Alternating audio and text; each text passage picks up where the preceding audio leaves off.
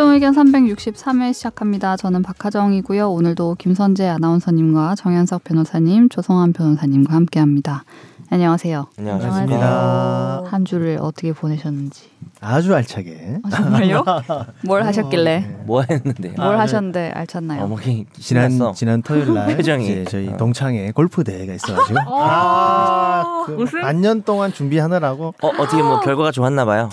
성적은 엉- 엉망인데 아, 제가 그래요? 개체 개체 쪽이어가지고 마음이 짐을 덜었다. 아, 아, 아, 개체 네. 쪽이라서. 네. 힘들었는데. 내가 진짜 역대 평생 동- 할 일이 없는 조합이다.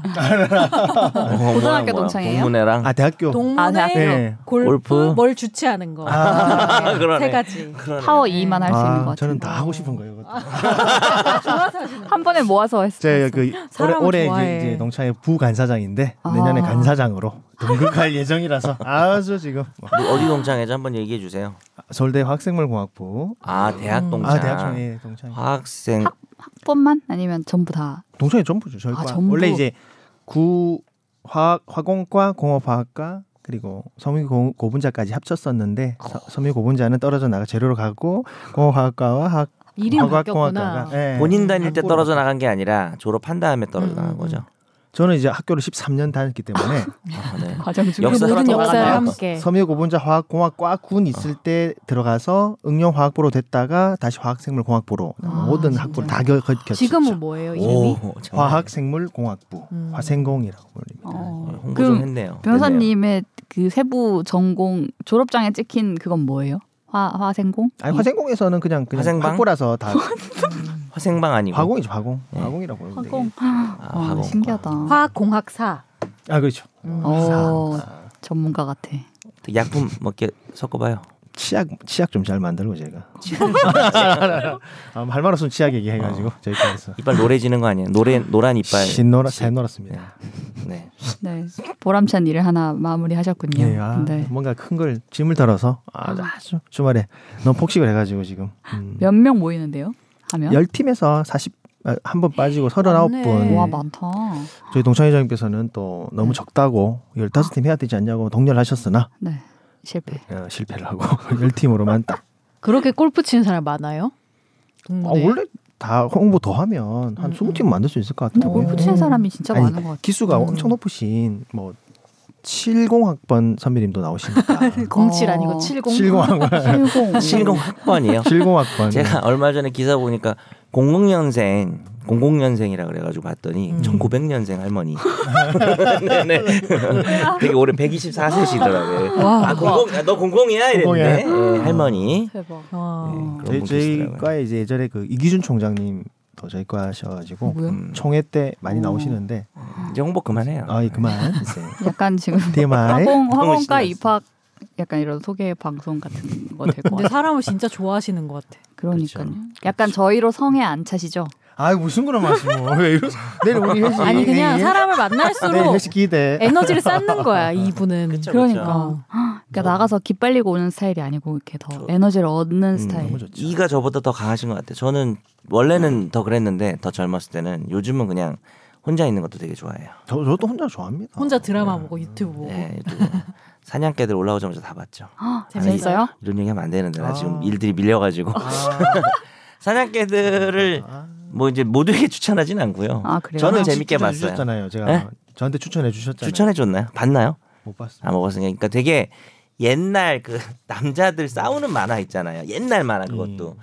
그런 학원물 감성이에요. 같은 감성? 어 무슨 그런 만화책 같은 데 있는 학원물이에요? 학원물은 아니고 복싱인데 음. 그냥 뭐 아. 무슨 막 벌써 남자 주인공이 스타일, 출신이고 막 이래요. 아닐 것 같아. 보세요. 알죠. 근데 예, 그럴 수 있죠. 네. 근데 약간 그게 이제 요즘 감각으로 세련되게 표현되니까 전 약간 음. 옛날 추억도 떠오르고 그래서 재밌게 어. 봤어요. 좀 잔인해요. 몇 음. 길어요? 몇 화예요? 8편. 어, 근데 나쁘지 않네. 제 생각에는 별로 두 분께 뭐 추천하지는 않는 게 나을 것 같습니다. 네. 저희 어머니 보시더니 이게 네. 뭐냐고 너무 잔인하다고 중간에 꺼버리시더라고요. 오징어 게임 캐스팅 2 캐스팅 그러게요. 나온 거 보고 약간 기대하고 있어요. 네, 빨리 임시완. 강하늘. 네. 근데 임시완. 이병헌 이래가지고 사람들이 그 비행기 영어 비상선언. 그거 생각난다고. 그거 말아먹은 거 아니에요? 네, 그래서 좀 걱정하시더라고요. 전에 말씀드린 것처럼 이제 넷플릭스 해킹을 당해가지고 아직도 오해를 못 하고 있어요. 아니, 뭐 해결이 안 됐어요? 예예 예. 아직 못 찾아요? 어, 혹시 영어를 못해서 해결 못하신 거 아니에요? 좀 그런 것도 본사에. 통화하면서 이렇게 넷, 아니 넷플릭스? 코리아도 있는데 그래서 내가 해결해 주고 싶다. 해결하지 안 돼가지고 어떻게 그걸 어떻게 해결하지? 보셨? 네, 네 그러면 네. 날씨가 엄청 더워졌어요. 아더 너무 죽겠습니다. 오늘 오늘 완전 덥고 오늘 35도. 그리고 다시 또 시원해진다고 하니까 아, 시원은 아니겠지만 조금 나아진다고 하니까 제가 제 마음속으로 혼자 에어컨은 7월부터 켜야지라고 생각하고 있어가지고 안 켜고 있는데 음, 비추가 주목되네요. 네. 네. 그럼 지난주 방송 이후에 또 우리 청취자분들이 달아주신 댓글과 소회를 들어보도록 하겠습니다. 조성한 변호사님의 댓글을 읽어드립니다. 팟빵의 하얼빈의 장채님이십니다. 근데 이게 이전에 그 궁금한 게이 네. 사건의 본인 작성 반성문이라고 해서 뭐 유출이나 뭐 이렇게 공개가 된 건가요? 이걸 네, 알고 계시는 돌려차기 가해자님 거의- 가해자님 가해자의 반성문이 공개가 됐죠. 공개가 돼서 네. 그에 대한 댓글이십니다. 가해자님 너무 이상해요. 황 황급히 가해자, 가해자 정정했어요. 가해자 놈이라고 해도 않을 가해자. 가해자. 가해자. 네, 방송이. 가해자 분. 가해자 분. 그럼 뭔가 너무했다. 이 범죄의 문제점은 본인이 작성한 반성문에서 문제의 심각성을 볼 수 있다고 생각됩니다. 1번. 단순한 묻지마 범죄 의견. 과연 자신의 범행이 단순한 묻지마 범죄라고 생각한다면 묻지마 범죄라는 자체가 중범죄에 해당하기 때문에 단순하다고 볼 수 없는 것 같습니다. 반문하면 왜 때리고 그냥 도망갔나요? 2번. 저와 비슷한 묻지마 범죄의 죄명과 형량이 제각각인데 왜 저는 이리 많은 징역을 받아야 하는지 모르겠다 불만.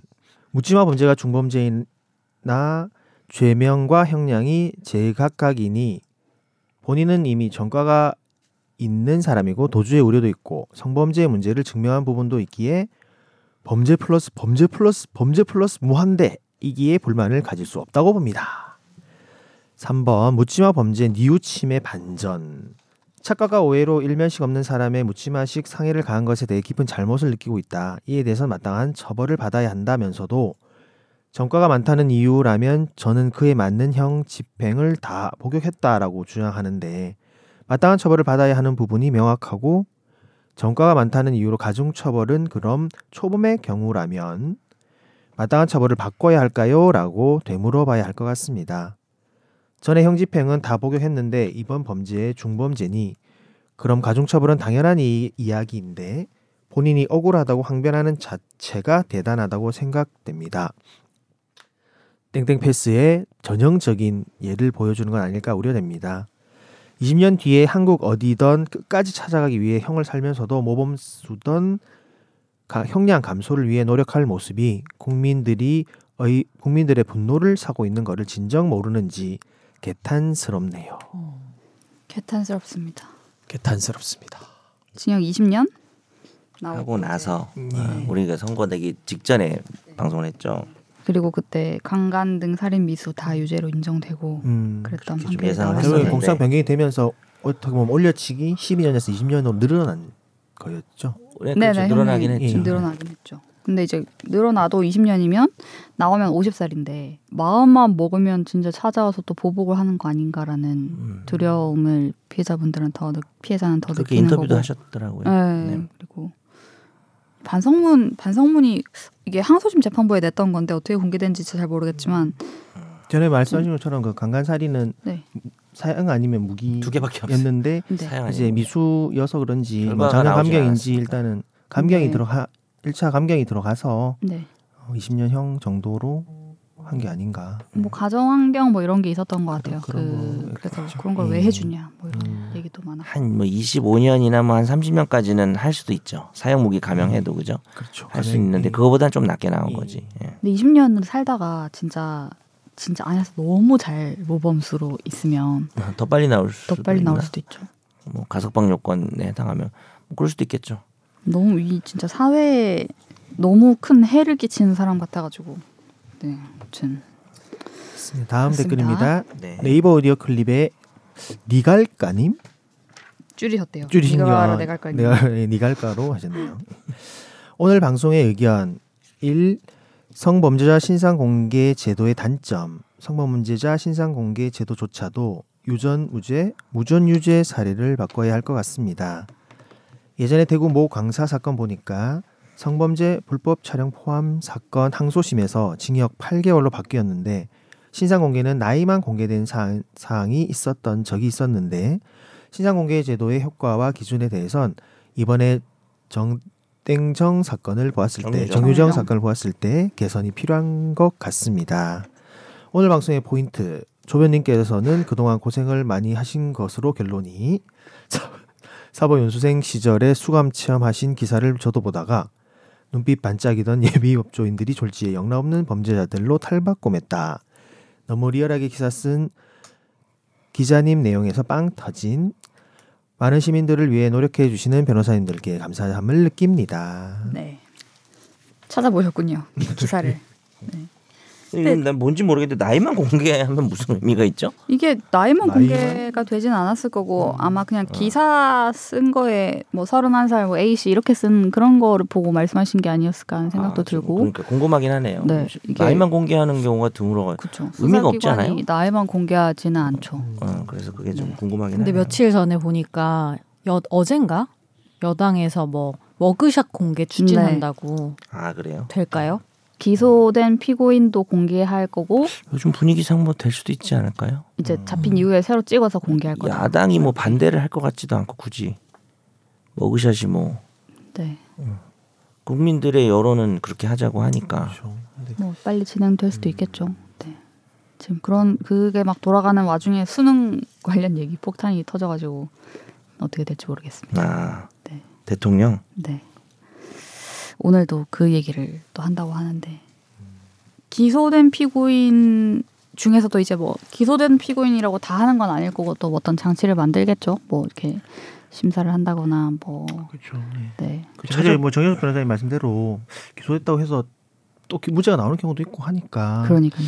어떤 안전장치라는 게 좀 필요는 음. 할것 같긴 합니다. 구- 구글 검색해 보니까 네. 그 네- 이게 뭐 나무위키로 뜨는데 그 대구 강사는 나이만 공개했다고 하는 것 같네요. 정말요? 나무위키가 뭐 믿을 수 있는지 모르겠지만 이 부분은 제가 내가 왜 찾아봤냐면 니갈님이 약간 네. 정확하게 많이 아시거든요. 그렇죠. 어. 예. 제가 다시 한번 알아보겠습니다. 어. 이것은 왜 찾아봅시다. 나이만 공개했을까? 궁금하네요. 네. 나이만 공개할 것도 이상해요. 항소심사 일시보다 뭐한 그 나이 언론 또래 분들은 해도- 특히 아, 조심하시라. 언론 기사만 해도 좀 이상한데? 공개된 게 이상한데? 고작 나이 하나뿐이다. 언론 기사가 기사에서 그냥 아, 그 하정 기자 말이 맞을 수도 있겠다. 음. 찾아보자. 저희도 요즘은 거의 나이도 30대 A시 이런 정도로 쓰거든요. 음. 예전에는 막 다 확인해서 알아봐가지고 음. 난 아직 40대로 나가. 31살 막 이렇게 네. 뭐 일으키셨어요? 아니야. 혹시 나가면. 네. 40대 A씨 네 알겠습니다. 예, 추가 댓글, 댓글 있으십니다. 있죠? 네. 예. 모리님 신상 공개에 대해서 궁금한 점이 많았는데 다뤄주셔서 감사합니다. 개인적으로 피의자 단계에서의 신, 신상 공개는 두 분 변호사님이 말씀하신 것처럼 무죄 추정의 원칙을 훼손한다고 생각되어 문제가 있다고 봅니다. 그런데 이 논리라면 공개 수배도 문제가 되어야 하는데 공개 수배에 관해서는 별다른 논란이 없는 것 같아서 좀 의아하긴 합니다. 그리고 신상 공개라는 것이 결국은 그 사람을 사회적으로 매장시켜 버리겠다는 의도가 있는 것이기 때문에 대단히 신중해야 한다고 생각합니다. 근데 이제 공개 수배는 또 역시 무죄 추정은 적용이 음. 돼야 되지만 못 잡은 거잖아요. 그러니까 그쵸. 우리가 어제 얘기한 음. 거는 구속된 사람을 굳이 이제 공개할 필요가 있냐. 근데 음. 이건 못 잡았고 무죄 추정은 적용이 돼야 되겠지만 네. 뭐 흉악한 범죄를 저지른 사람이 사회에 도망 다니고 음. 있으니까 네. 정말 잡아야 예의적으로 검거를 하- 해야 예. 되겠다. 도망가는 것만으로도 국민적인 도움이 필요한 그런 사건. 음, 그래서 아마 그런 것 같습니다. 예. 다 가치는 충돌하는데 뭘 우선해서 우리가 이- 그렇죠. 이 문제인 예. 것 같아요. 좀 네. 따라서 아무리 흉악범이라고 하더라도 초범일 경우에는 신상 오. 공개의 대상에서 제외시키고 음. 도저히 갱생의 여지가 없다고 판단되는 경우에만 재판 후에 신상 공개를 하는 게 맞지 않을까 생각됩니다. 음. 돌려차기. 사건의 가해자의 경우를 보면 이 사람이 살인만 아니지 온갖 강력 범죄를 수십 차례 저질렀는데 이 정도라면 신상 공개를 하는 게 맞는 것 같습니다. 반면 정유정 같은 경우 음. 피의자 신분에서는 물론이고 유죄 판결이 나왔다 하더라도 신상 공개를 하는 것이 큰 의미가 음. 있는지 잘 모르겠습니다. 어느 정도 어, 동의합니다. 동의합니다. 정리를 잘 잘해 주셨고 근데 다 동의하는 거야? 근데 다난 알려져. 있긴 하잖아요. 정유정이 누군지에 대해서. 아 이렇게 알려지기 전에 신상 아니, 이미 공개하기 이제 전에 우리한테는 알려지면 안 된다는 거 아니에요, 이분은? 그러니까 신상 뭐 공개를 하면 안 된다는. 그렇죠. 안 했어야 안 되지 않았나? 별로 네. 할 필요가. 없지 않았나? 네. 굳이. 음, 음. 네, 저도 약간 그런 생각이. 되게 이성적인 분이시다. 그러게요. 이분 모리님, 모리님 처음 보는 것 같은데. 그 신, 신, 되게 많이 들으셨는데 최근에 네, 신규 회원이라고 네. 뭐 이런 거 얘기해도 되나? 채팅방에 처음 들어오셨고요. 아 그렇습니까? 전뭐 네. 하시는 분인지 알아요. 하지만 얘기 안 하겠습니다. 너무 침묵질 같아서요. 아. 네, 하지 마세요. 네, 안 할게요. 채팅창 얘기는 채팅창에서만. 네. 네. 하고 싶어요. 안 할게요. 아니 채팅 네. 조만간 들어가겠습니다. 네. 네. 네, 다음 이 댓글 또 다음은. 히로다님이십니다. 히로다님께서 그, 그 저희 이메일 주소를 잠깐 착각하신 것 같긴 한데 SBS 보이뉴스 뉴스 골뱅이 gmail.com이고요. 이쪽으로 맞아요. 뭔가를 보내고 싶은데 일단 저의 주위는 법과 관련된 일이 별로 없네요. 회사에서 일은 있지만 거의 다 노잼인지라. 그래서 주소를 한 번 더 알려드리는 걸로 제 마음을 대신합니다. 근데 잘못 알려주셨어요. 지메일이에요. 예. 네. 사용수가 낸 교도소 과밀 문제와 관련해서 궁금한 게 생겼습니다. 독방에서 지냈을 거라고 하는데 규정적으로 사용수는 독방이 배정되는 건지 음. 교도소마다 상황이 다, 달라 상황에 따라 독방 또는 홍거가 가능한 건지 궁금하네요. 말 그대로 사형을 받은 자라 다른 수감자에게 어떤 위협을 가할 수도 있겠다는 생각이 드는데 그런 사유로 독방이 필수라 그런 건지요. 구치소에서 라면 맛있게 드시고 잠까지 푹 잔 문장에 조 변호사님께서 알려주시면 딱일 것 같네요. 그, 그 모두 모두 항상 감사합니다. 오늘도 잘 들었습니다. 김짜 그짜님의 매주 댓글도 감사합니다. 음. 원래 구치소에서 라면 줘요? 수감자들한테? 안 주지 않을까요? 그 저는 그때 먹었는데 주- 준다고 들었던 것 같긴 그 한데 골라서 음. 먹기까지 못하겠죠. 뭐 배홍동으로 주세요. 뭐 이런 거 안 되겠죠. 라면 줘요 진짜로? 메뉴로? 요즘 배홍동 맛있어요. 뭐라? 메뉴로 라면이 있어요? 아그 슬기로운 한꺼번에 없어? 주는 게 있겠죠. 감옥 예. 생활 아닌데 예, 뭐지? 그딱 밤에 너무 그 자유롭진 않을 거고. 독방 안쪽으로 해서 네. 물 부어가지고 조그만 그 작은 육개장 네. 항상 그게 통일했던 것 같은데 그래서 그게 어느 정도 온도 이상의 뜨거운 물을 안 줘가지고 마 맞나 맞나. 약간 말 그런 장면 나왔다. 그 그런 덜 익어가지고. 네 뜨거운 거 먹고 싶어서 막 사람들이 막 그러는 게 나왔던 것 같아요. 사형수에 대해서 독방에 무조건 보낸다? 어떻게 됩니까? 저도 뭐 규정을 정확히 아닌 건 아닌데 네. 사용소에 대해서 뭐 독방을 무조건 준다는 그런 규정이 있지는 않을 것 같은데 독방 음. 독거를 주는 이유가 뭐 어떤 건강상 이유나 음. 건강상 이유랑 약간 이거 말씀하신 것처럼 뭐 주변에 그 관계가 안 좋아서 뭐 네. 주변 수, 수용자들의 위협을 가하는 그런 그 위험 인물 또는 이제 자해를 했다거나 어, 음. 구치소 중에서 이제 수용소 수용방 안에 그 CCTV가 있는 곳이 몇 개 있거든요. 아 그래요? 예, 자해를 한 사람들 이런 부분들은 계속 감시를 하고 중요 범죄인 경우에는 또 감시를 하는 경우가 있어요. 음. 그런 사, 상황이 포함될 때 이제 독거를 주는데 네. 사용 제가 그때 말씀 한번 드렸던 것처럼 저희 의뢰인 옆방의 사용수가 세상 다산 것처럼 막, 네. 막 마고잡이로 행동하고 네. 그런 사람들인 경우는 홍보를 주기가 좀 어렵죠. 음. 그래서 아마 독거라고 생각을 했던 것 같은데요. 어디서 읽었는데 미국은 아동 대상 그 성범죄 일으킨 사람들한테 독방 준다고 하더라고요. 음, 다른 애들이 가해하니까 다른 수감자들이 다른 수감자들이 걔를 그 개를 팰까봐. 적어도 아, 이런 인간을 쓰레기 같은 놈 어, 이러면서 그래가지고 할까봐? 주로 음. 아동 그 성범죄자들이 아, 그 사람을 보호하기 위해서. 예. 아, 그러네요. 아그막 때리고 이러니까 그러니까, 예. 예, 그래서 독방 준다고 하더라고요. 원칙은 사형수는 우리나라 독방 수용의 원칙이긴 한데 아, 뭐? 예외가 있죠. 뭐 자살 방지나 음. 작업이나 이런 것 때문에 그래서 실제로 아 오늘 좀 지금. 예, 뭐 예를 들어서 뭐 서울, 부산 이런 경우는 사형수가 전부 독방이라든지 근데 뭐 어디는 또 혼방 어 홍거 홍거라고 하나요? 어쨌든 네, 네, 홍거 홍거. 실에 있는 경우도 있고 뭐 그렇다고 하네요. 음. 실태가 음, 네. 그것도 예외 규정 어떻게 다 있겠죠. 뭐. 자리를 많이 차지하겠네요. 혼자 쓰면 아무래도 그렇지 네. 않을까? 여러 명 있는 것보다. 참. 그런 거 아 정말 같습니다. 자기 몸 하나 놓이면 끝이에요. 어 그래요? 예. 그래서 밖에 변호사님은 이어서 안 돼요. 이어서?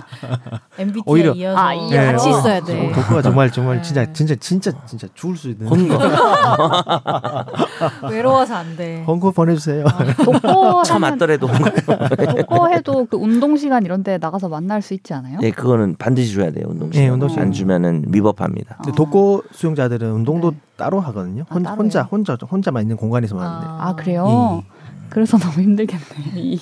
다들 네. 운동에 풀, 풀놓고 막 이렇게 뭐 네. 드라마에서 보는 그런 게 아니라 어, 우리나라에서는 딱 진짜 독- 교도관이랑밖에 얘기 못 하겠네요. 예. 완전 그 높은 높은 벽이 있는 곳에서 자기 혼자 운동하고 그삥 둘러서 다막 벽이 쌓여져 있는 그런 어. 곳에서 폐쇄 공포증 생길 수도 그럴 있죠. 수 있으면 있을 것 같더라고요. 아이면 예. 좋을 것 같기도 하고. 감내해야죠. 네. 네. 아, 그렇죠. 뭐 더 더 좁게 해야죠. 어, 더 좋게. 네. 듣, 들어주시고 많은 대안 제시와 공감과 이렇게 댓글을 달아주셔서 감사합니다. 네. 그 사연은 이번 주에도 없었습니다. 아까 근데 메일 주소 알려줘서 네.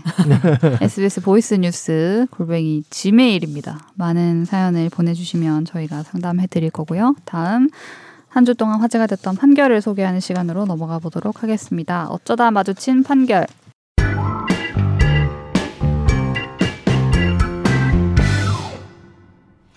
A씨는 2021년 인터넷 검색을 통해 불상의 남녀가 나체 모습으로 침대에 앉아 있는 모습을 촬영한 사진 파일을 취득했고 이걸 DC 인사이드에 한국 야동이란 제목으로 올려서 정보통신망법상 음란물 유포 혐의로 재판에 넘겨졌습니다. 1심은 이 사진이 음란한 영상에 해당한다고 볼 수 없다며 무죄를 선고했는데요. 이에 검찰이 성폭력 처벌법 위반, 카메라 등 이용 촬영 반포 등 혐의를 추가했습니다. 하지만 2심 역시 무죄로 판단했는데요. 대법원의 판단은 달랐습니다. 대법원은 A씨에게 무죄를 선고한 원심을 파기하고 사건을 서울 남부지법으로 돌려보냈습니다. 저는 네. 이게 죄가 될 수 있다는 대법원 판단이 나왔다라고 기사가 나온 거는 음. 아니었는데 이제 될 수 있다. 약간 이러니까 기사가 나왔을 거 아니에요. 아, 왜 안 되냐? 왜 이게 안 됐는지가 오히려. 음. 좀 놀라웠습니다. 일단 이제 나체로 그냥 앉아 있어가지고 음란물이 아닌가 봐요. 이제 음란물이 뭐 예를 들어서 무슨 성행위로 보이거나 뭐 성기가 뭐 네. 적나라하게 노출된 건 아니었나 봐요. 그래서 음란물 유포가 더 사실 가벼운 죄인데 아, 음란물 유포도 가벼운 죄죠. 이거는 그냥 아 그러네요. 예, 예. 이건 그냥 뭐 무슨 찍혀진 야동을 음. 누가 일, 의도적으로 만든 야동을 올리는 것도 다 처벌되는 거니까 음. 이런 거 뭐 기소유예나 벌금이나 이런 거 나오겠죠. 아주 네. 약한 범죄인데 오히려 검찰이 성폭력 범죄해서 왜냐하면 그 사람들이 그거를 뭐 작품으로 올린 게 아니고 네. 그냥 뭐 어떻게 누가 찍었는지 음. 몰카인지 자기들이 찍었는지는 모르지만 어쨌든 여기 보면 성폭법에 보면 카메라 등 이용 촬영 반포 혐의라는 음. 게 있는데 네. 이 제일 중요한 거는 이제 그 사진에 나온 사람의 의사에 반해서 음. 어, 뭐 촬영하는 것도 범죄고요. 그 다음에 어, 반포하는 것도 범죄가 될 수 있거든요. 네. 지금 이 피고인은 촬영을 한 사람은 아니죠. 음, 음. 근데 이제 이거를 그냥 업로드를 한 거죠. 무슨 뭐 P2P인가요? 무슨 그런 사이트에서 아마 무슨 음. 포인트 받으려고 그랬는지 모르겠지만 근데 사실 이 사건의 핵심은요. 이거를 반 그 반포란 말이 자꾸 헷갈리네요. 어쨌든 이렇게 유통한다 하나요? 업로드하는 게 이 음. 사진 속에 나온 사람들의 의사에 반하는지는 알 수는 없는 거죠. 사실은 우리가. 근데 물어보고 확인을 안 받았으면 음. 안안 됐다고 봐야죠. 근데 이제 법 규정이 동의를 받아서 올리지 않으면이 아니라 이제 의사에 반하여라고 돼 있으니까 음. 어, 올리는 거를 원치 않았는데 아니 그뭐 기자 음. 기자님 말도 맞아요. 그렇죠. 예. 피고인의 어. 이익으로 그건가요? 사실 그렇게 보면은 무죄가 나올 수도 있는 거죠. 피고인의 음. 이익으로 보면은 네. 진짜 이게 의사에 반했는지는 알 수 없어요. 그러니까 이제 1, 2심에서 2심까지인가 어쨌든 무죄가 나왔는데 네, 네, 네. 대법원은 이거를 동의할 사람이 있냐 그런 거죠. 당연히 잘 모를 때는 그러니까 피고인의 이익도 좋은데 음. 잘 모를 때는 나체 사진, 남녀 사진을 뭐 막 인터넷에 막 올려도 된다고 하는 사람은 좀 찾기 어렵잖아요 우리가. 그렇죠. 예, 그러니까 음. 의사에 반한다고 봐야 되는 거 아니냐라고 해서 음. 유죄로 판결하라는 그런 의미로 네. 돌려보낸 네. 거죠. 깨버린 거죠 네. 판결을. 음. 나름 흥미로운 저는 판결이라고 생각합니다. 상당히. 의사를 명확하게 확인할 수 없는 경우 음. 그 의사의 반의 배포가 이뤄졌는지 여부의 판단 방법을 최초로 설시한 판결이다라고 그렇죠. 설명을 그러네요. 했는데 근데 음. 기본값이 아닌 걸로 봐야 되지 않나요? 뭐꼭 그렇게 볼 이런 사안이 있죠. 아니어도 모든 막 의사와 관련해서 이렇게 했는데 그러니까 이렇게 막 이 기소가 되면서 수사를 해가지고 어떻게 이 사람 찾은 거야. 음. 근데 여자분이 나뭐 나는- 남자분이 나와 아 어. 괜찮아요. 올리라고 쓴뭐 거예요. 이렇게 이렇게 했을 가능성이 웃긴데 어쨌든 그런 널리 널리 알리라고. 예외적인 사람도 음. 그런 사람이 있을까봐 어. 이걸 함부로 이걸로 저는 인스타도. 열었습니다. 이러면서 아주 유명해졌어요. 뭐 이럴 수도 있는 거고 이걸로 돈 법니다. 의사에 어. 반한다는 거에 또 네. 반대가 이제 승낙이지 않습니까? 그죠. 그 형- 형법상으로는 이제 명시적 승낙, 뭐 음. 묵시적 승낙 중에 그 중에 또 추정적 네. 승낙이라는 부분이 음. 있을 수 있는데 뭐 네. 주거 침입이나 뭐 그런 재산 재산죄에 있어서 뭐 승낙을 받았을 수도 있다. 뭐 명시적 확인을 못했을 때도 추정적으로 승낙하는 경우가 있다라고 판단해서 음. 추정 승낙을 인정하는 그런 판례들이 있는데 이거는 아예 추정적으로 본다고 하더라도 이게 승낙하겠냐? 예, 예. 하겠냐 하겠냐. 낸 거죠. 너희 너희 왜 그러냐? 근데 여기에 막 다툴 때 이. A 씨 변호사님은 어, 네. 할 수도 있지 않냐 아, 이렇게 예. 싸웠을까요? 그랬겠죠. 아니면 그거죠. 그거 모르. 모르지 않냐? 뭐 그렇죠. 피고인의 예. 이익으로. 그렇죠. 어. 그러니까 사실 유죄인지 무죄인지 모를 때는 그렇지. 무죄라는 게 네. 맞긴 하거든요. 인더비 그래, 그래 저런 노래를 안 부르면서 계속 했으니까 이게 1, 2심에서 무죄가 다 나. 그러니까 이, 아, 근데 1심은 아예 나는 내가 거고. 변호사면 자괴감 들 것 같아. 음. 이거 왜 올려가지고 이렇게 뭐라 하지 않았을까요? 어. 제목도 너무 그래도. 싫어요. 그렇죠. 우리 한국 혼내면서도 그래도. 뭐라도 다퉈주고 하려고 했겠죠. 뭐, 예. 아, 뭐 혼냈겠죠. 진짜. 음. 예. 하지마 하면서 이게 뭐- 이걸 아니라고 봐야지 아니, 이걸 또 올리고 와요. 그러니까. 네, 아무튼 그렇습니다. 뭐이 판례와 직접 관련된 건 아닌데요. 이제 성폭법에 보면 이런 규정이 있습니다. 참고로 중요한 규정인데 촬영 당시에 나 나 나체 촬영해 나 뭐 야한 사진 좋아해 이러면서 찍어라고 해서 의사에 반하지 않고 막 찍은 경우에도 나중에 이제 배포에 대해서는 당연하겠지만 그치. 네. 의사에 반하는지면 또 똑같이 음. 어, 또 물어봐야지. 또 7년 이하의 징역 또는 5천만 원 이하의 벌금입니다. 음, 절대 하지 마시기 바랍니다. 네. 다음 판결도 있는데요. 제가 영화판을 하면서 처음으로 읽었는데 무슨 말인지 모르겠는 판결이었습니다. 그래서 어, 처음이라는 아까- 것도 대단하시네요. 그동안 다 이해를. 아니 일단 읽으면서 뭐 원리 이런 걸 몰라도 아 이 이 한글이 전하고자 하는 뜻은 알았는데 이거는 한 번 처음에 딱 읽고 무슨 말인지 이게? 아주 짧고 쉽게 설명드리겠습니다. 음, 이따가. 네. 예. 2014년 부모 C 씨가 사망하자 자녀 A 씨와 B 씨 등이 공동 상속인이 됐습니다. 부모 C 씨는 그 전인 1995년 자신이 소유하던 토지에 대해서 자녀 B 씨 앞으로 소유권 이전 등기를 마쳤고 이후 이 토지를 한국토지주택공사가 수용하면서 B 씨가 수용 보상금을 수령하게 됐는데요. 이후 다른 자녀인 A 씨가 이 B 씨를 상대로 유류분 반환 청구 소송을 냈습니다.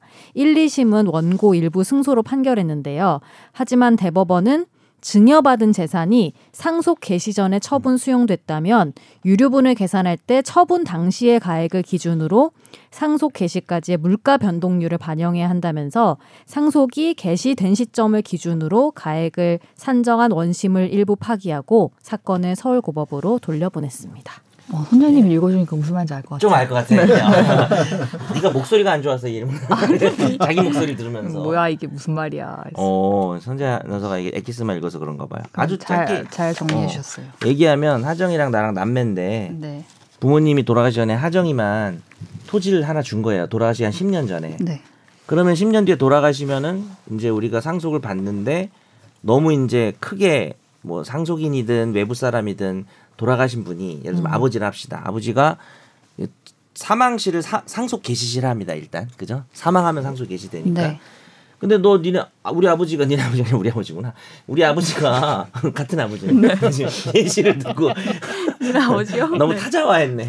그 우리 아버지가 아, 너 10년 콧물나. 전에 토지 줬잖아. 근데 네. 그때 10년 전에 줄 때 1억이었는데 음, 돌아가실 때 10억이면 음. 시가가 어떤 네. 그럼 돌아가실 때 기준으로 너는 10억을 미리 받은 애야라고 에이, 계산해서 아니지. 그렇게 하고 있어요. 아, 그래요? 예. 어, 원래 왜? 그렇게 하고 있어요. 왜냐하면 10년 전에 1억을 줬지만 이제 아버, 아버지가 돌아가신 게 이제 아버지 재산이 있을 거 아니에요. 나눠 네. 가져야 되는데 네가 미리 때 받았다라고 보는 게 10억짜리를 받은 거죠. 왜냐하면 현재 아버지 돌아가신 시점으로 이 토지가 그렇죠. 10억짜리니까. 예. 환산해서 다 계산하죠. 그래서 네. 그러니까 본인이 주인공 되니까 지금 주기 싫어서 그런 거예요. 그래서 이제 이게 아무튼 상속 개시 시 시가가 상승하면 네, 그러니까 이제 증여 당시가 아니라 네, 상속 개시 당시에 보통 시가가 오르겠죠. 네, 부동산이. 그렇죠. 그걸로 기준을 해서 어 내가 받아 아니 20년 30년 전에 준 거는 막 5천만 원짜리 땅일 수도 있잖아요. 그렇죠. 근데 이번 아무 돌아가신 재산에서 너 5천 받은 걸로 하는 건 좀 이상하죠. 지금 이미 이 땅이 5억이 됐으면은 음, 그렇게 하는 건데 네, 이 판례는 뭐냐하면 10년 전에 1억짜리 땅을 줬어요. 음. 근데 한 5년 지나서 그걸 팔아버린 거예요 하정이가. 아, 아, 네. 팔아버리거나 아니면 보상금을 받은 거예요. 아니면 수용이 되거나 음. 수용이 되면 보상금을 받고 음, 음. 네. 팔면 어떤 사람한테 매매된 걸 그러니까 받겠죠. 돈으로 받은 거지. 예, 그럼 돈을 들고 있겠죠. 네. 돈을 들고 있는 상태에서 5년 있다가 아버지 돌아가셨어. 거죠. 그러면은 돈이 근데- 오르진 않으니까. 그쵸 그쵸 맞아요. 근데 그 지금 토지는 누군가한테 있잖아요. 네. 실제 그 토지가 지금 시가가 또 한 10억을 올랐단 말이에요. 네. 근데 1, 2심에서는 또 10억을 계산한 거예요. 근데 아. 하정이가 지금 토지를 가지고 있는 건 아니잖아요. 음. 네. 그러니까 그냥 돈을 기준으로 하되 다만 이제 물가 변동률이니까 화폐도 이제 오. 화폐 가치가 변하니까 네. 지금 현재 시점에 물가로 환산은 해야 되는데 토지값이 이제 오른 걸 가지고 안 해서는 안 된다는 당연한 판례입니다. 근데 매우 저는 그- 합리적인 매우. 합리적인 근데 아. 만약에 이제 이해했습니다. 썩썩이에. 토지나 건물을 받았어 내가. 네. 근데 진짜 막 개발도 안 되고 뭐 아무것도 아닌 토지랑 그 건물이었어요. 그래서 근데 시가가- 내가 노력을 해서 예를 들면은 어. 내가 엄청나게 여기에 막 투자도 리모델링하고. 하고 막 리모델링 하고 어렵네. 막 해가지고 내가 내 노력으로 아빠한테 증여받은 이걸 불렸어. 어. 그게 지금 상속법에서 제일 중요한 문제입니다. 어, 질문 잘하네. 오. 아니, 아주 쉽게 얘기하면 더 간단하게 만들어 버리면 음, 음. 건물을 주셨는데 건물을 증축한 거죠. 음, 그래서 막 거기 어. 핫플이 막-. 어. 핫플 카페가 됐어. 핫불이 되고. 음. 옆에 수박도 들어오고 막 난리가 음. 났어. 근데 내 노력이야 100%. 음, 요거는 되게 어려운 문제인데 제가 최대한 쉽게 설명해 네. 볼게요. 시가는 어쨌든 돌아가셨을 때 기준입니다. 네. 음. 근데 내 기여도는 예를 들어서 받은 다음에 내가 기여도를 계산할 수가 있어요. 몇 이게 가치가 몇 퍼센트 증액했다. 음. 그러니까 내가 이게 받았을 때 70이었는데 음. 내가 30을 더해가지고 100을 만들었다 하면은 시가는 지금 돌아가셨을 때 시가 이 건물이 어쨌든 10억짜리면 10억을 기준으로 계산을 하되 거기서 3억을 빼야 되겠죠. 음. 내가 기여한 돈을. 그러니까 내 기여도는 그럼 기여도대로 변호사를 계산하고 고용해야겠네. 그렇죠. 그렇죠. 기여도는 기여도대로 이것도 계산하고. 결국에는 네, 기여도를 다 어떻게 유능한 따져요라고 변호사를- 말하려고 했어. 그 기여도를 따지기 되게 복잡한데 네. 어 유능한 변호사를 그거는 써야겠네. 기여할 당시를 기준으로 합니다.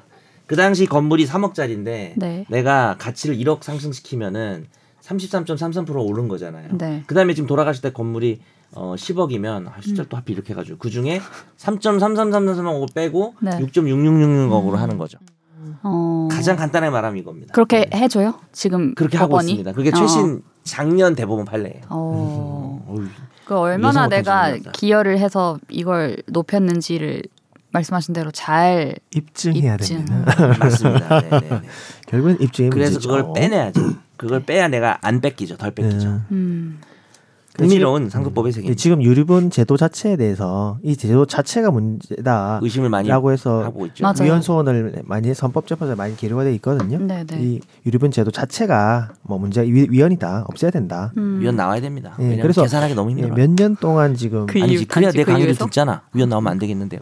쌓, 우리도 예전에 한번 했었죠. 이렇게 막 쌓여가고 있습니다. 돌아가신 분의 뜻이 있는데 그거를 다 거스르는 핵심은 그거죠. 거 사망자의 되잖아. 사망자의 이런. 처분의 의지와 네. 남은 상속인들의 어떤 근데 상속인들이 또 만약에 마음대로 처분해가지고 생계도 좀 어려울 정도다 어느 정도 기대를 했는데 음. 상속받을 권리도 좀 네. 뭐 예를 들어 배우자일 수 있고 잔존 배우자 네, 네. 그러니까요. 어, 잔존 예를 들어서 잔존 배우자는 계속 가사노동만 했어 예를 들어서 얘는 그렇죠. 죽었는데 네. 뭐 예를 들어서 자기 바람핀 여자친구한테 다 음. 줬어 또 그렇게 생각하면 또 사실 유료분이 필요할 수도 있는 거고 예. 옛날에 유류분 제도가 있을 때는 모든 사람들이 좀잘 살지 못한 때- 때라서 네. 조금이라도 나눠 가져야지 생계를 유지하고 할 수 있다고 어, 했는데 음. 좋은 분석이네요. 지금은 뭐 다들 잘 살면서도 이거 좀 더 받으려고 분쟁만 일으키는 이런 논리가 많아요. 있더라고요. 음. 예. 이게 유류분이 문제되는 게 두 개예요. 가장 상반되는데 하나는 사회에 환원하는 사람, 아, 그다음에 자기 애인한테 주는 사람 뭐 이렇게 좀 괴를 가지로 많이- 나뉘는구나. 예, 두, 두, 두, 두 가지가 좀 결이 많이 가족들이 다르죠. 부들부들하는 어, 그러니까 네. 그런 게 또 있네요. 많을수록 더 싸울 것 같긴 해요. 그렇죠. 맞아요. 예. 갑자기 주윤발 생각나네. 주윤발 왜요? 거의 자기 얼마인지 나 모든 재산을 다 환원했잖아요. 아 그래요? 아, 전철 타고 다니고 어. 재산이 뭐 정확한 금액은 모르겠는데 그러니까 살아 있을 그렇죠. 때 환원해야 되네. 어, 뭐 수, 뭐 수백억을 그냥 다 환원하고 어. 재산이 거의 없어 그냥 전철 타고 다니고 그냥 밥 그냥 백반 먹고 거기도 백반인가요? 어쨌든 갑자기 제육볶음 먹었을 것 같은데. 제육볶음 네. 마라탕. 네 그러겠네요. 네 보통으로 특 말고 흥미로운 흥미로운 판결이었네요. 제가 여기 넣으면서도 이게 무슨 의미가 있나? 제가 미리 말씀드렸잖아요. 이거 무슨 말인지 몰라도 네. 제가 그냥 의미 있으니까 짧게 설명하겠습니다. 네. 제가 네 넣어달라고 의미가 했죠. 있었습니다. 네. 감사합니다. 네 아니 제가 제, 이 집중탐구 제목을 쓰다가 말았네. 네 아무튼 그러네요. 아니 근데 의미가 있는 것 같아요. 네. 네. 일부러 전 점, 여기 점, 점점점 한줄 알고 저도 점점. 이 뒤에 쓰다가 대법원이 말았네. 사실상 새 법을 만들었다. 노란 봉투법과 점점점. 없어, 네. 아무튼 이제 들어가 보겠습니다. 집중 탐구.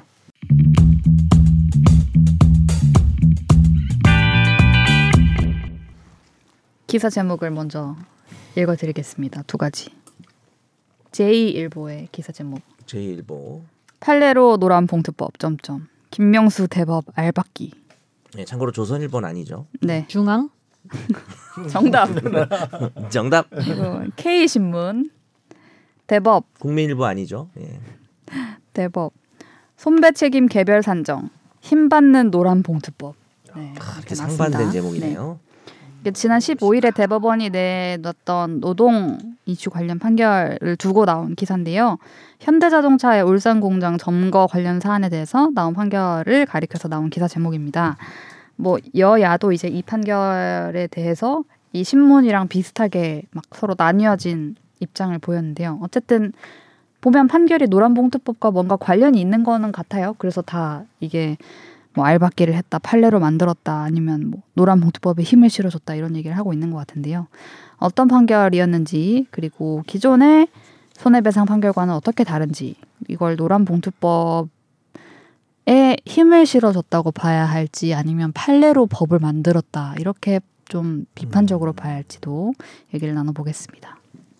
이날에 노동 관련 판결이 세 개 나왔는데 크게 그 중에 한 가지를 주로 얘기를 하려고 하고요. 그게 노란봉투법과 좀 연관이 있어서 제가 개요를 먼저 설명을 드리겠습니다. 네.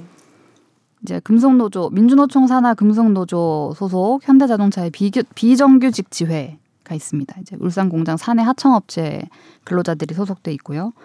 어, 한 하청 노동자가 어, 한 회사 상대로 불법 파견을 인정받는 판결을 받았어요. 음. 그래서 하청 노조가 이를 계기로 기본급 포함 임금도 인상하고 다 정규직으로 전환해 달라 이런 요구들을 했는데 현대차는 너희랑 우리는 교섭 당사자가 아니다라고 하면서 교섭 요구를 거절했고요. 이 하청 노조가 어 이렇게 행동을 한 거죠. 2010년 11월에 노조 한 40여 명이 울산 공장 1공장에 담 넘어서 들어갔습니다. 그래서 점거를 하는 중에 어, 일부는 체포가 되기도 했고요. 그리고 또 어, 생산 라인에 점거가 들어가서 생산 라인 가동을 중단시켰고 한 달까지는 아니고 이때 11월 15일부터 12월 9일 사이 동안 점거가 이루어졌다고 했습니다. 이 이후로 이제 소송이 이어졌던 건데요.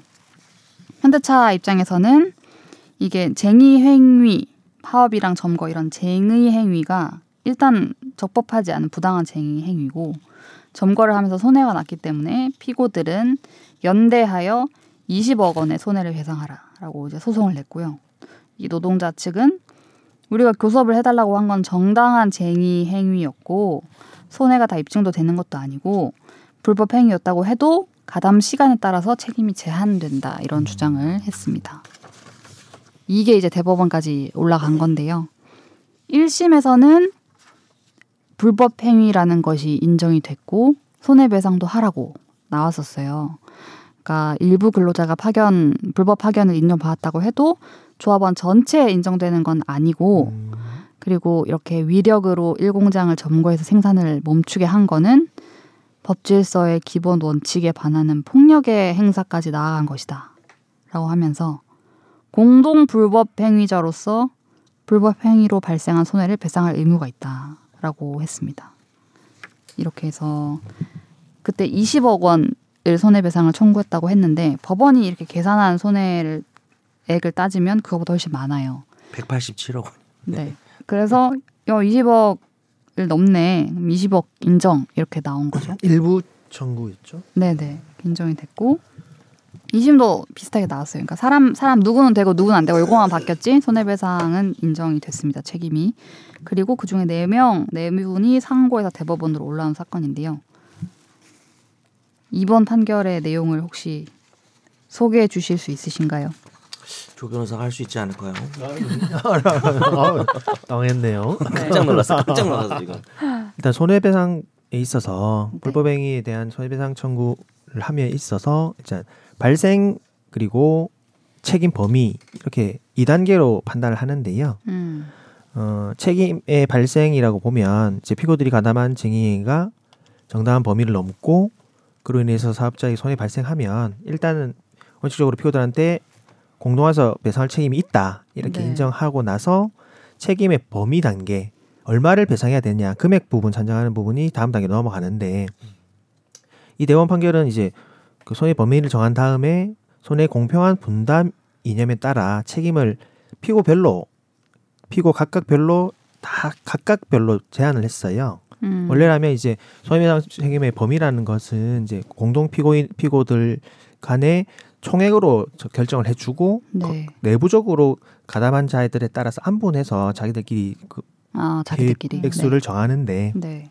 이 판결은 노동조합과 이제 각각 가담한 아, 가담이랄까요? 아니 그러니까 그 조합원들 네. 개개인별로 해서 책임을 제- 아예 각별로 제한을 한 그런 음. 특이성이 좀 있었습니다. 이제 뭐 대법원에서의 이제 이번 판결의 의미라고 이제 소개를 한 거는 보면은 개별 조합원 등의 이제 지위, 역할, 쟁의 행위에 어떻게 참여하게 됐고 얼만큼 참여했고 정도. 뭐 손해 발생에 대한 기여도 이런 걸다 음. 고려하여 이제 판단해야 된다 라고 최초로 설시한 판결이다라고 이제 밝혔거든요. 그렇죠. 예.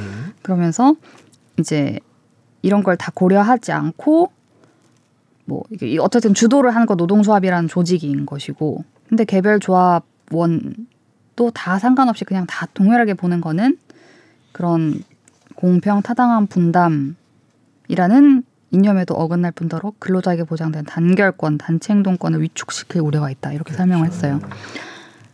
상당히 예외적인 판결인 건 맞습니다. 예. 예외적이에요. 예. 음. 통상 이렇게 여러 명을 상대로 우리가 손해배상을 청구하면 아까 말씀하신 것처럼 통으로 예. 뭐세명 30억 그렇죠. 이렇게 나오는 예, 거죠, 피고들은 공, 공동하여 네. 원고에게 30억 원을 뭐 및 지연 손해금을 지급하라. 이게 음. 주문이거든요. 근데 이 판결에 제가 판결문 정확히 보진 못했지만 네. 이 판결은 뭐 노동조합은 얼마 뭐 피고 이는 얼마 뭐 이런 식으로 해서 금액을 다 그렇게 하라고 한 거죠. 예, 그렇게 이렇게 하라는 내려보냈죠. 취지로 음. 한 것 같아요. 정해주진 아, 않았고 저, 예. 네. 어떻게 왜 한꺼번에 다 했냐. 네. 그 우리가 사실 최종 의견에서도 한 역사 속에서 한 열 번은 나온 것 같은데 네. 공동 불법행위라고 해서 네. 그 공동 불법행위 고의일 수도 있고 뭐 과실일 수도 있는데 교통사고 생각하시면은 그 성수대교 붕괴. 뭐 성환이랑 선재랑 둘이 이제 운전하다가 성환이는 속도 위반 과속하고 뭐 선재는 신호 위반해가지고 음. 서로 사고 내가지고 내가 다친 거예요 길 가다가 네. 그러니까 내 피해가 천만 원이면 예를 들어서 성환이 과실이 90%고 음. 선재 과실이 10%다 내 천만 원에 그럼 사실은 보통 우리가 생각할 땐 성환이가 900을 주고 그렇죠. 선재가 100을 줘야 될 것 같지만 대원칙은 이렇게 공동불법행위에서는 내가 선재한테도 천만 원을 받을 수 있는 거죠. 그렇죠. 나는 피해자 왜냐하면 선재가 돈이 많을 수 있거든요.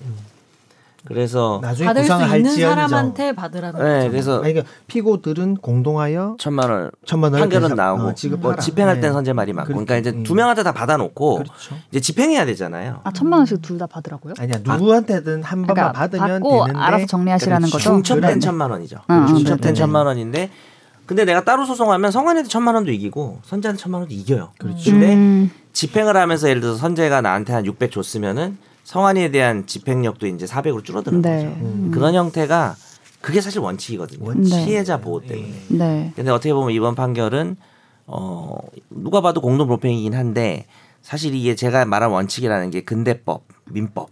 민법은 사실 모든 개인을 평등하게 보거든요. 음. 근데 이제 그 이후에 뭐 자본주의 모순이 드러나면서 네. 여러 가지 경제적, 사회적 어. 강자와 약자가 있을 때 이 민법도 가끔 이런 짓을 하거든요. 이제 이렇게 뭐 짓. 네. 어, 사회적 약자다. 그래서 이 민법도 임대차에 관한 법은 임차인을 위해서 딱 법이 어, 그렇죠. 불평등하게 돼 있어요. 편면적 강행 어, 규제. 그래서 요걸 적용할지 말지의 의지인데 이번 음. 대법원은 네. 근로자들의 쟁의 노동 문제는 좀 다르다고 본 거네. 네, 그렇죠. 노동 문제는 다르게 보는 경우가 많이 있습니다. 이 판결 외에. 강하게 보호하자. 음. 근데 이번에는 이제 조금 원칙을 좀 시게 어, 음. 깼기 때문에 재계의 반발이 또 많지 않죠.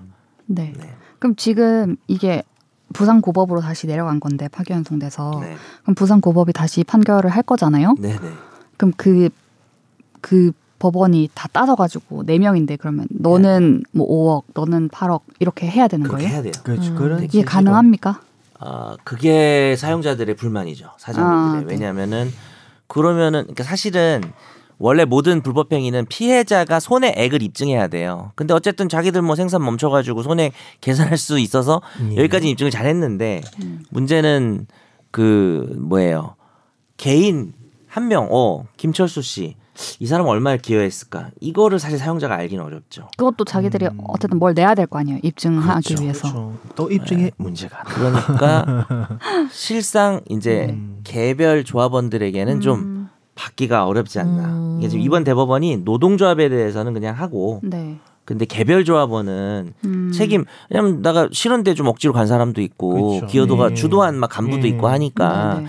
다 다르게 하라는 거는 결국은 현실에 있어서는 네. 그 간부, 개별 조합원 끊자. 간부, 그거죠. 아 그런 어. 식으로. 그러니까 이 사람 기여도 100이다 뭐 이 정도 얘기하는 거 말고 개별 조합원은 그렇죠. 기여도 입증을 뭐 어떻게 합니까, 그죠? 근데 지금 만약에 음.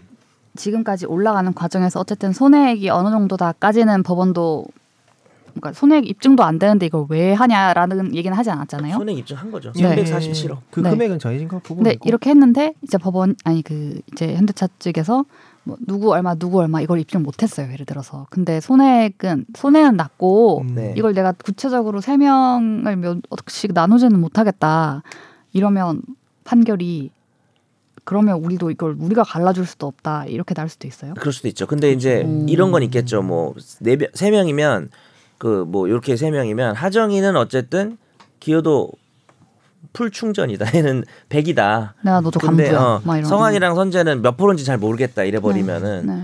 성환이 선재에 대해서는 기각될 수도 있는 거죠. 그렇죠. 그러니까 근데 이제 어. 그렇게는 안 할 거고 뭐 하다못해 10%라도 입증하면 음. 네. 뭐 10%라도 받아 먹을 수 음. 있겠죠. 지금 상고를 한 게 네 명이라고 하시는데 네그 중에. 한 하나가 뭐 노동조합도 들어 있나요? 다 개인이에요 개인. 개인인 거죠. 네. 야 근데 10%도 커 2억이야. 응. 아니 그러니까 지금 근데 어, 언뜻 듣기에는 음. 그래서 저도 듣다 보니까 양쪽 다 불만이 있을 것 같아요. 양쪽 다 불만이 어. 있습니다. 네. 실제로 있죠. 매우. 네. 상고를 노동조합이 했다면 노동조합은 거의 100%로 볼 텐데 네. 노동조합을 지금 계산했던 금액의 풀로 풀충전으로 보고 음. 개별 간부나 뭐 일반 가담자 분들은 회사 쪽에서 다, 다시 입증을 해서 못하면 그냥 빠져 빠져 버리는 거고 빠지거나 뭐 아니면 입증한 그렇게 정도만 정도 뭐 적어도 정도만 이 정도는 기여하지 않았냐 예, 예. 뭐 이렇게 네. 되겠죠. 그렇게 정리를 할 것 같은 생각이 듭니다. 일단 말씀하신 것처럼 기업 전경련 이런 쪽에서는 이런 책임 소재를 개개인으로 따지기 어려운 공동 불법 행위에서는 피해자 보호는 사실상 안 된다 라는 얘기를 하는 거고요. 그 다른 어. 불법행위라면 피해자 말이랑 맞긴 맞죠. 그 말은. 아까 교통사고 뭐 아니면 저 전에. 다구리 아 다구리 아니고 사람 막 때리고 패싸움하고 막 이렇게 그렇죠. 네. 뭐 왕따 왕따 사건이 공동 법행이에요. 음. 음. 어그 왕따 피해자는 네. 아니 얘는 뭐 조금 그래도 말리다가 했다 뭐 이거 어, 어떻게. 나합니까? 그렇죠. 우리가 그- 입장을 바꿔 건 생각해 보면 사실 얘기도 안 네. 나오죠 말도. 예. 범인은 맞아요. 네. 근데 이제 이건 골리앗 피해자니까. 그렇죠. 네. 그 네, 그죠. 노동계에서는 특수성이 있은. 그렇죠. 이제 뭐 노란봉투법에 힘을 실어줬다고 이제 뭐 반기는 나름 반기는 음. 이제 측도 있지만 애초에 이거는 책임이 없는데 일단 책임은 인정한 거잖아요. 이 판결 음, 자체가. 정당한 쟁행이다 뭐 이런 네, 거. 정당한 쟁의 행위고 근데 왜 노동자 책임이 있다고 하냐 유감이다 이 판결 음. 그리고 뭐 개별로 손배 책임 범위를 그럼 따지고 들겠다는 거냐 이 이것도 이제 마음에 안 든다는 그렇죠. 네 말씀하신 대로 정확히 양측의 반발이 모두 음.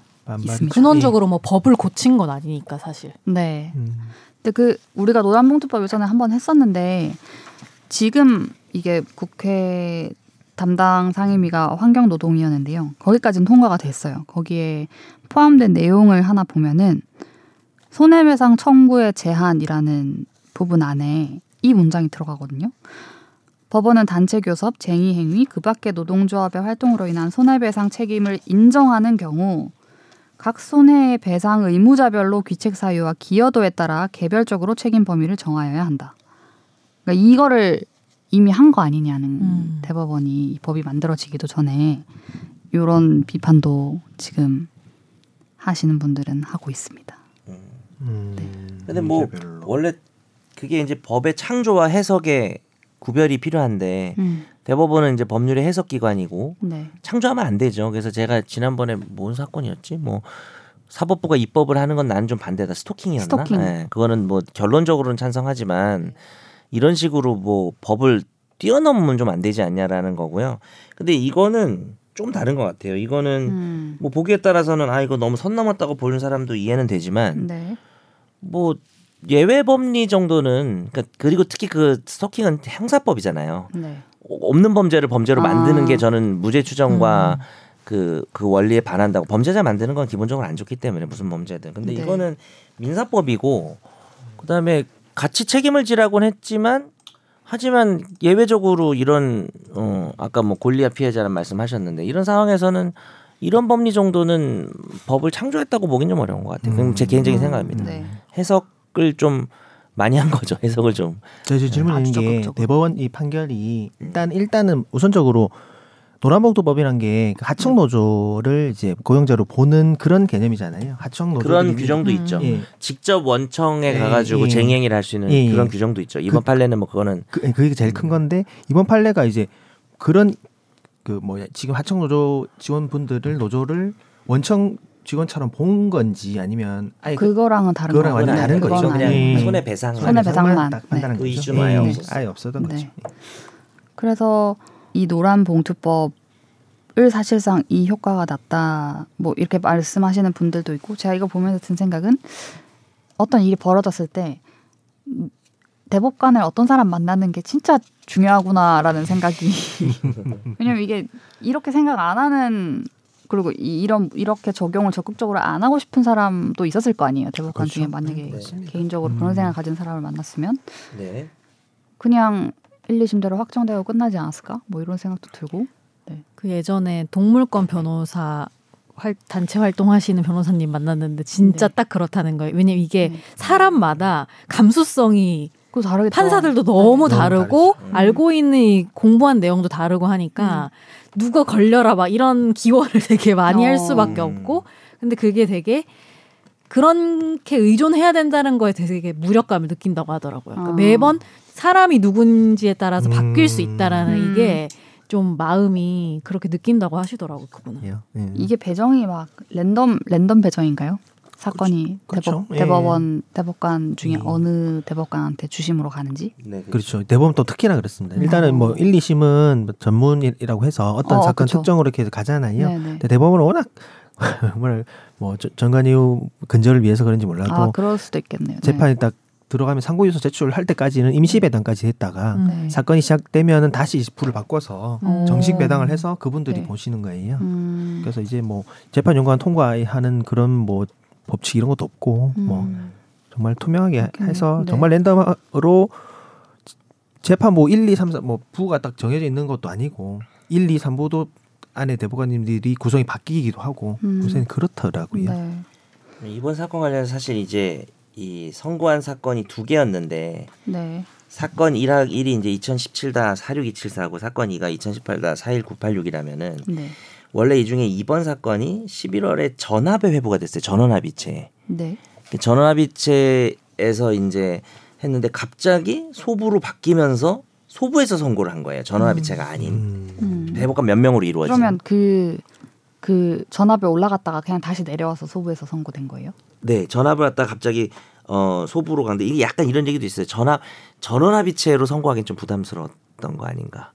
이 판결에 대한 부- 반발이 많이 있기 때문에 음. 전압 막 전압 빡 약간 이런 이런 느낌이 부담스럽다고요? 네. 어, 그, 아니 그 그런 분석도 실제로 많이 있어요. 그래서 대법원 중용을 하신 전원 네네네. 합의체가 막 어, 기사에 막 기- 빵빵빵 기존의 파, 뭐 판례를 뒤집었다. 뒤엎는 뭐 이런 걸 했다 뭐 이런 게까지 그렇게 하기는 좀- 부담을 네. 느꼈나 보네. 네네네. 네.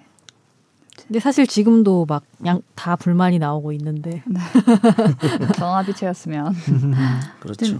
이, 이 논란이 있고 나서 고용노동부가 또 입장을 낸 게 이 판결이 노란봉투법의 근거가 될 수는 없다. 또 이런 입장을 냈어요. 또 음. 별개라고. 이유는 이유는 이제 이번 판결 얘기는 불법 행위자들의 책임 비율을 제한할 때뭐 음. 예를 들면 단체인 노동조합, 개별 조합원 이렇게 있으면 개별 조합원 책임 비율을 낮게 정할 수 있다는 그런 얘기를 한 거지. 음, 그 말까지는 일단 맞는 네. 말이긴 맞는 한데. 그 노란봉투법 내용을 보면은 전 이 말 잘 이해는 안 되는데 부진정 연대 책임의 특별한 예외를 인정하여 불법 행위자 개별적으로 손해액을 산정하여야 한다는 이 노란봉투법 내용과는 관련이 없다.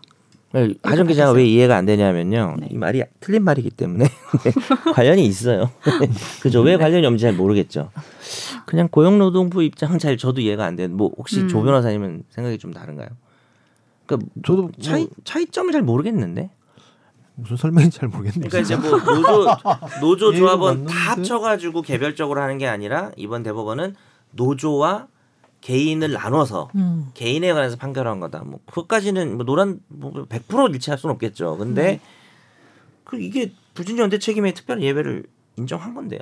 그러니까, 그러니까 지금 이 고용노동부가 노란 봉투법은 그러니까 그런 뜻 아니에요? 음, 이거는 이제 case by case인 거고 노란 봉투법은 뭔가 다 해당되는 법이니까 다르다 약간 이렇게 뭐 어느 본거 정도는 아닐까요? 선재 아나운서 음. 뉘앙스도 맞는 것 같고. 그러니까 다음 사건이 생기면 다음 사건 또 재판 받아서 어. 뭔가 해야 된다. 뭐 고용노동부 대변인이야? 왜 이렇게 이 입장을 잘 아닐까요? 그러니까 그런 얘기 하고 싶은 것 같은데. 음, 그러니까 약간 어. 그런 뭐 생각이 저도 이번. 것만 한 거야 이런 얘기 하여튼 같은 이거를 되게 일반 법칙화하는 아, 거를 아, 좀 아. 싫어서 네, 네. 네. 그런 것 같은데. 그러니까 이게 힘 받는 게 싫어 노란 봉투법이 힘 받는 게 싫어가지고 이제 이렇게 네. 얘기한 게 아닌가. 그리고 노란 봉투법에는 이 내용 말고도 어, 쟁의 행위 대상의 확대 뭐 등등 이런 음, 내용이 많아서 다른 것도 있으니까. 이 판결이 그 개정안의 근거가 될 수는 아니, 없다. 그 말은 맞죠. 네, 근데 근데 이. 판결이 개정안에 그 개별 책임 개별화 부분에 대해서는 네. 나름 힘 받는 받게 되는 거죠. 그걸 뭐 이렇게 애써 부인하는 이유는. 근거인진 근거인지는 모르겠지만 네. 힘은 받겠죠. 그러니까 음, 비슷한 받고요. 고용노도 킹 받겠죠. 네 알겠습니다. 알겠습니다. 저희 오늘 이렇게 이날 이날 다시 판 아 다시 판결한 파기환송 나온 판결이 총 세개였어요 그래서 오늘 소개한 이 판결이랑 또 현대차 다른 공장 사건이 있었고 쌍용차 파업 손배 산정할 때 그 일부 감액하는 판결 음. 나온 거. 그러니까 다 어떻게 보면 노동계에 좀 더 힘을 실어주는 느낌의 네. 판결이 나와서 네. 뭐 긍정적인 부분은 그동안 네, 네. 사측에서 뭐 이렇게 파업을 하게 됐을 때 이제 노- 근로자들이 뭐 불법 파업을 하는 건 문제긴 한데 음. 도저히 이제 협상이 안 되고 가진 수단이 없으니까 쟁의 행위를 이제 물러설 데가 없어서 하는 건데 네. 음, 개별 근로자한테 30억 40억씩 그렇죠. 배상하라고 음. 하면 그냥 못하게 하는 거잖아요. 그렇죠. 그래서 악용이 됐던 측면이 있었던 건 얘기죠. 네. 네. 어, 그 부분에 있어서는 좀 긍정적인 판결이라고 평가가 될 수가 있는데 또 네.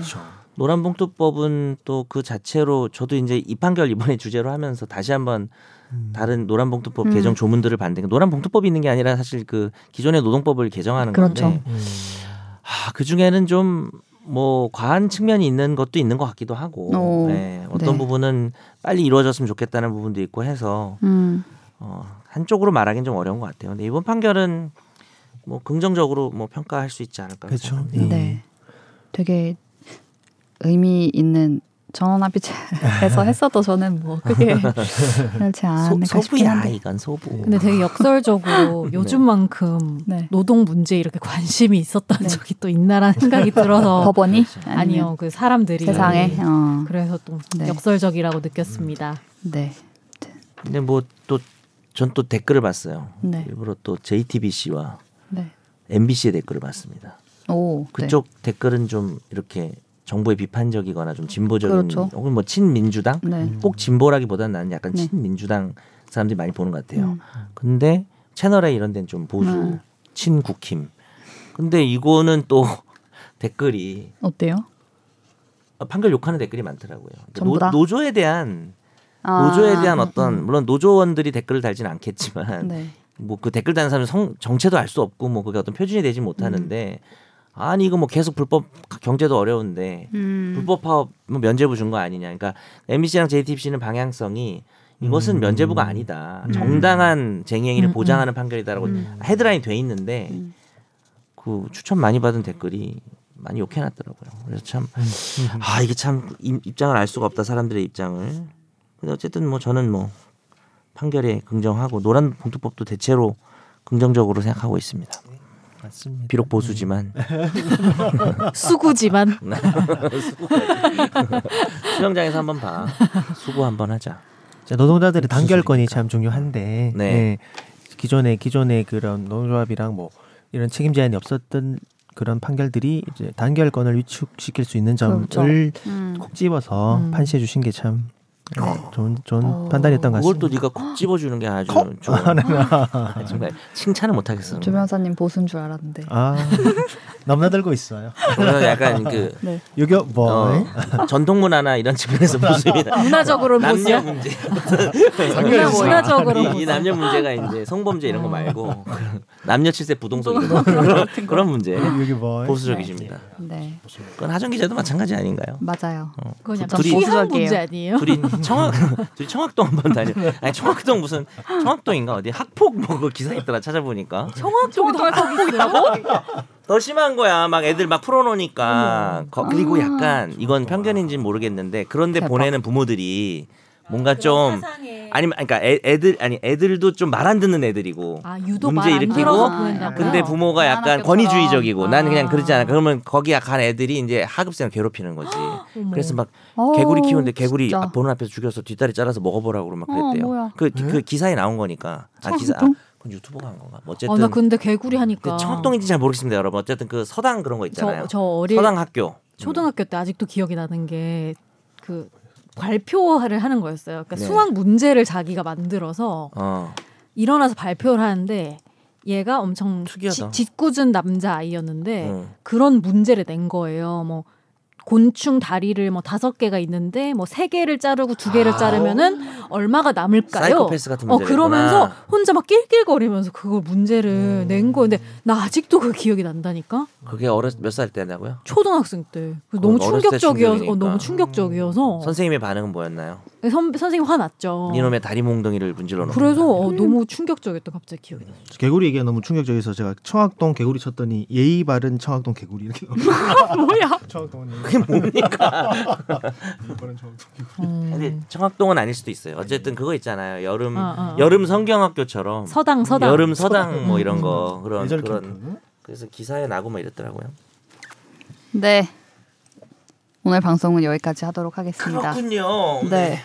가쁜 노란 마무리. 봉투 했으니까 다음 주엔 돈 봉투 한번 할까요? 어? 돈 봉투 뭐 있지 않아요?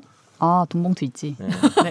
갑자기 갑자기 갑자기. 어, 네. 노란 봉투는 민주당이 잘하고 있는 거고 돈 봉투는 민주당이 못 하고 있는 방탄 국회인 것이죠.